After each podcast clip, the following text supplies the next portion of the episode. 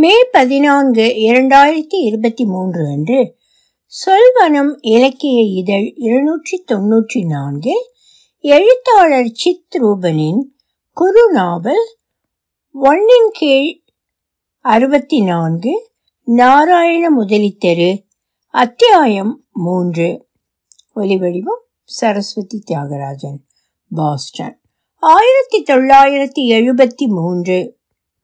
வாலாஜா சாலை முனையிலிருந்து பந்து வீச்சாளர் தனது ஓட்டத்தை தொடங்குகிறார். அளவு சற்று குறைவாக விழுந்த பந்து நமது அணியின் கேப்டன் அஜித் வடேக்கர் பின்னங்காலில் சென்று வெட்டி ஆடுகிறார். கவர் திசைக்கும் பாயிண்ட் திசைக்கும் இடையே பந்து பறந்து செல்கிறது. வேகமாக ஓடி இரண்டு ஓட்டங்களை பெறுகிறார். அணியின் எண்ணிக்கை எண்பதாக உயர்கிறது. அடுத்த ஓவர் கூத்தபிரானின் தமிழ் வர்ணனை சாம்பவி மாமி வீட்டு டிரான்சிஸ்டரிலிருந்து உறக்க ஒலித்தது. இந்தியா இங்கிலாந்து இடையேயான மூன்றாவது test Chepauk Madras cricket club மைதானத்தில் நடந்து கொண்டிருந்தது. ரேடியோ கமெண்ட்ரியை கேட்டதும் தாமுவுக்கு ஆறாவது ஞாபகம் வந்துவிட்டது. அண்ணா இப்போது இருந்திருந்தால் மேட்ச் பார்க்க எப்படியாவது டிக்கெட் வாங்கி தன்னையும் ஸ்டேடியத்துக்கு அழைத்துச் சென்றிருப்பான் என்று தோன்றியது. மகர சங்கராந்தி பண்டிகைக்கு வாங்கிய கரும்பு துண்டை கடித்துக்கொண்டே தனசேகர் அனுப்பியிருந்த பொங்கல் வாழ்த்து அட்டையை ரசித்து படித்தான். டியர் தாமோதர் என்று எழுதி அச்சடிக்கப்பட்டிருந்த வாசகங்களுக்கு அடியில் கையெழுத்து போடப்பட்டிருந்தது. மேனகா சன்லைட் பார் சோப்பு தேய்த்து துணி துவைக்கும் கல்லின் மீது துப்பட்டியை ஆக்ரோஷமாக அடித்து கொண்டிருக்க தெலுங்கு மாமி வீட்டில் பம்ப் ஸ்டவின் புஸ் சப்தம் கேட்டது. அதன் கிருஷ்ணாயில் வாசனை தாமுவுக்கு ரொம்ப பிடிக்கும். அதை நுகர்ந்து கொண்டே சமையல் அறைக்கு சென்றான். அருவாமனைக்கு அருகில் பாதி திருத்திய பெங்களூர் கத்திரிக்காய் இருந்தது.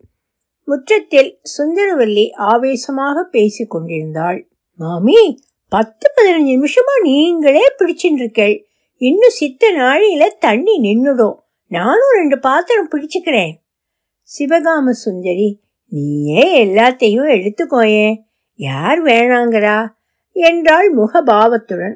பதினோரு மணி வரைக்கும் குழால வரும் கவலைப்படாதே. நீங்க பெருசு பெருசா ஜோட்டவல கங்காளம்னு ஜலரொப்புற பண்டிகை மாதிரி ஒன்று மாற்றி ஒன்று பிடிச்சுட்டே இருந்தா மற்றவாளுக்கு வேண்டாமா? என்கிட்ட உருளி வெண்ணத்தாழி மாதிரி சின்ன பாத்திரமானா இருக்கு. பின்கட்டில் வெந்நீர் போடும் பாய்லர் அருகில் அனைவருக்கும் பொதுவான கார்ப்பரேஷன் குழாய் இருந்தது. ஒரு நாளைக்கு குறிப்பிட்ட நேரம் அதில் நன்னீர் வரும். எல்லோரும் முறை வைத்துக்கொண்டு சமமான கால அளவில் பிடித்து கொள்ள வேண்டும் என்பது எழுதப்படாத விதி. தெலுங்கு பெண்மணி ஒரே ஒரு அலுமினிய குடத்தில் நிரப்பிக் கொள்வாள். மாத்ப மாமா பெரும்பாலும் வீட்டில் இருப்பதில்லை. சாம்பவியின் பையன் முதலிலேயே இரண்டு வாளி எடுத்துக்கொண்டு போய்விடுவான். கடைசியில் அம்மாவுக்கும் தில்லை மாமிக்கும் லடாய் வரும். அவர்கள் இருவரும் சண்டை போட்டுக்கொண்டு பேசாமலே இருந்து விடுவார்களோ? என்று தாமு அச்சப்படுவான். உரத்த குரலில் ஒருவரை ஒருவர் சாடி கொண்டாலும் அவர்களது மனதில் பகைமையோ வெறுப்புணர்வோ தேங்கி நிற்காது. அரை மணி நேரத்திலேயே சகஜமாகி விழுவர் மாமி காஃபி பொடி ஒரு கரண்டி கொடுங்கோ. வாங்கினது காலி ஆயிடுத்து என்று கேட்பாள் சுந்தரவல்லி. சிவகாம சுந்தரி ஒன்னு என்னடி? ரெண்டா தரேன். உங்க ஆத்துக்காருக்கு காப்பின்னா உசிராச்சே என்பாள். உங்ககிட்ட முக்கு மாவு இருக்குமா? நாளையிலேருந்து என்னோட முறவாசல் கோலம் போடணும். தாமு படிக்கும் சனாதன தர்ம உயர்பள்ளி மாணவர்கள் தினமும் நெற்றியில் விபூதி ஸ்ரீசூர்ணம் சந்தனம் எதையாவது இட்டுக்கொண்டு வர வேண்டும் என்பது கண்டிப்பான நியதி. வாரத்திற்கு ஒருமுறை தியாலஜி வகுப்பு இருக்கும். அதில் இதிகாச புராண கதைகள் மூலம் நன்னடத்தை போதிக்கப்படும். தினசரி காலை வழிபாட்டு கூடத்தில் கால் மணி நேரம் பிரார்த்தனை நடக்கும். ஒவ்வொரு நாளும் அகர வரிசைப்படி ஒருவன் புத்தகத்திலிருந்து ஸ்லோகங்கள் அல்லது பாசுரங்கள் சொல்ல மற்றவர்கள் பின்மொழிவர்.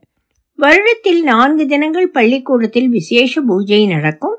அனைவரும் தவறாமல் வர வேண்டும். வருகை பதிவேடு எடுக்கப்படும் என்று சுற்றறிக்கை அனுப்புவார்கள். அன்று ராமநவமி வைபவத்திற்காக தாமு நண்பர்களோடு அமர்ந்திருந்தான்.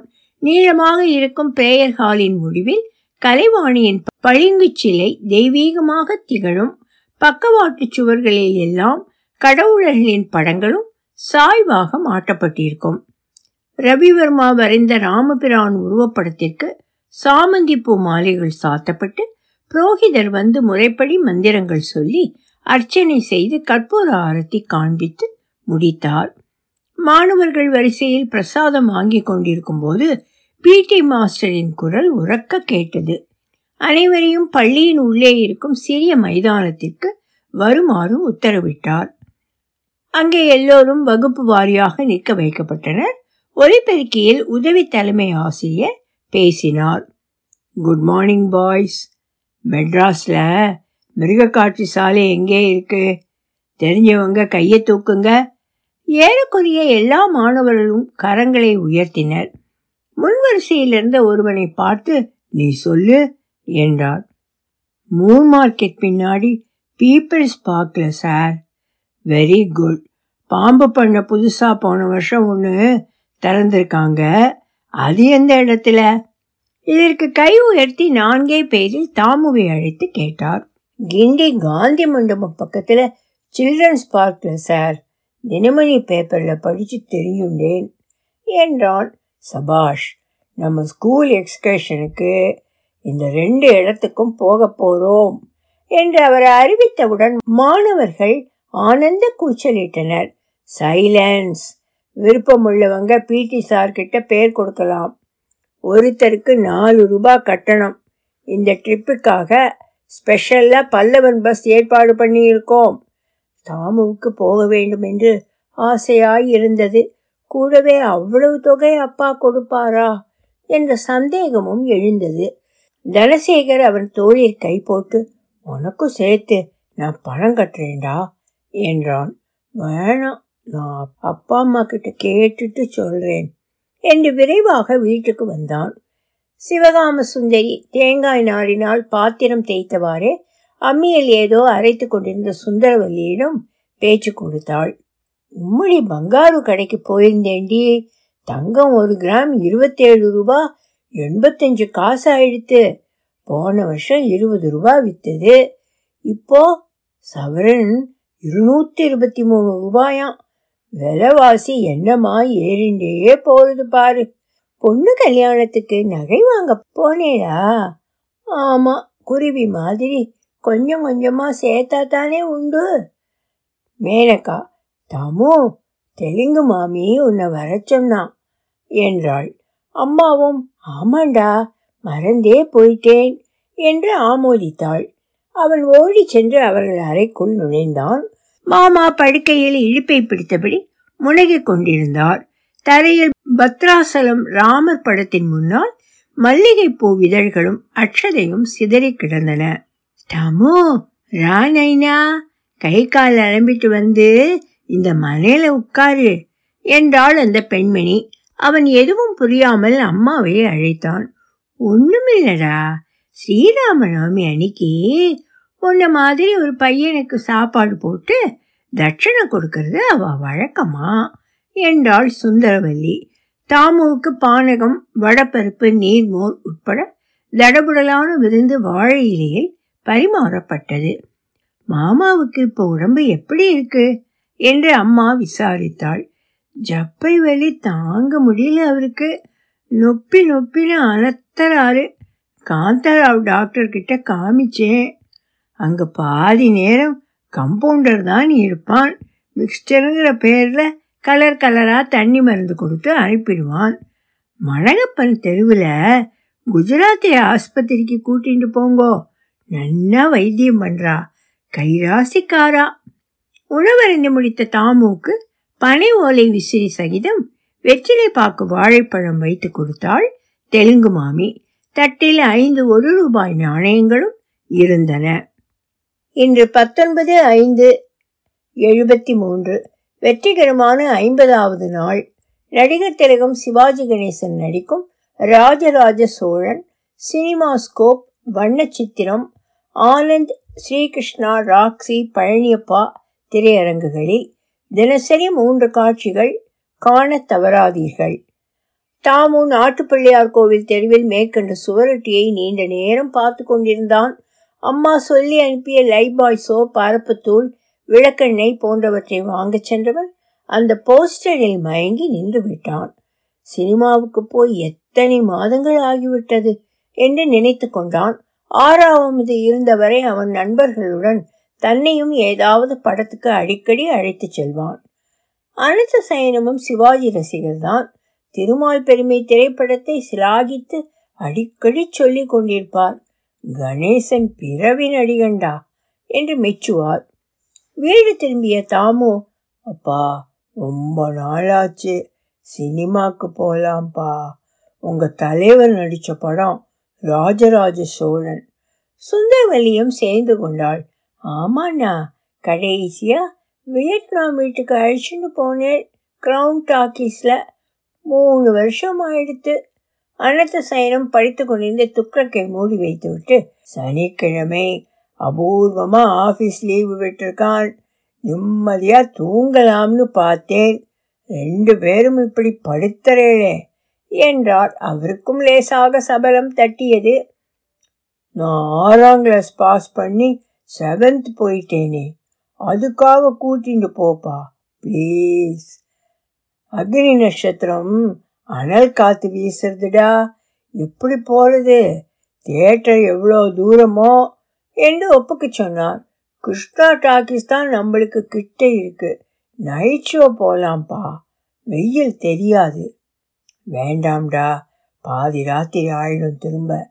சாயங்காலம் வேணா போலாம். அந்த கொட்டாய் மீட் பஸ் ஸ்டாண்ட் எதிரே இருக்குண்ணா.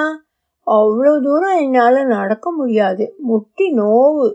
என்றாள் சுந்தரவல்லி.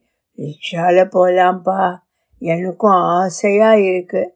அதுக்கு வேற செலவாகுண்டா கையில் கொஞ்சமாக தான் இருக்கு. சினிமாக்கு கம்மி டிக்கெட் வாங்கிக்கலாம். பால்கனி வேண்டாம். அதுக்கு ரெண்டு தொண்ணூறு ஆகும்.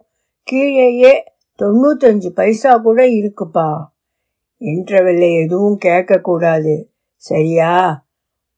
மாத்தா மாமா கொடுத்த கல்யாண பட்சணம் நிறைய இருக்குன்னா அதை பொற்றங்கட்டி எடுத்துக்கலாம்.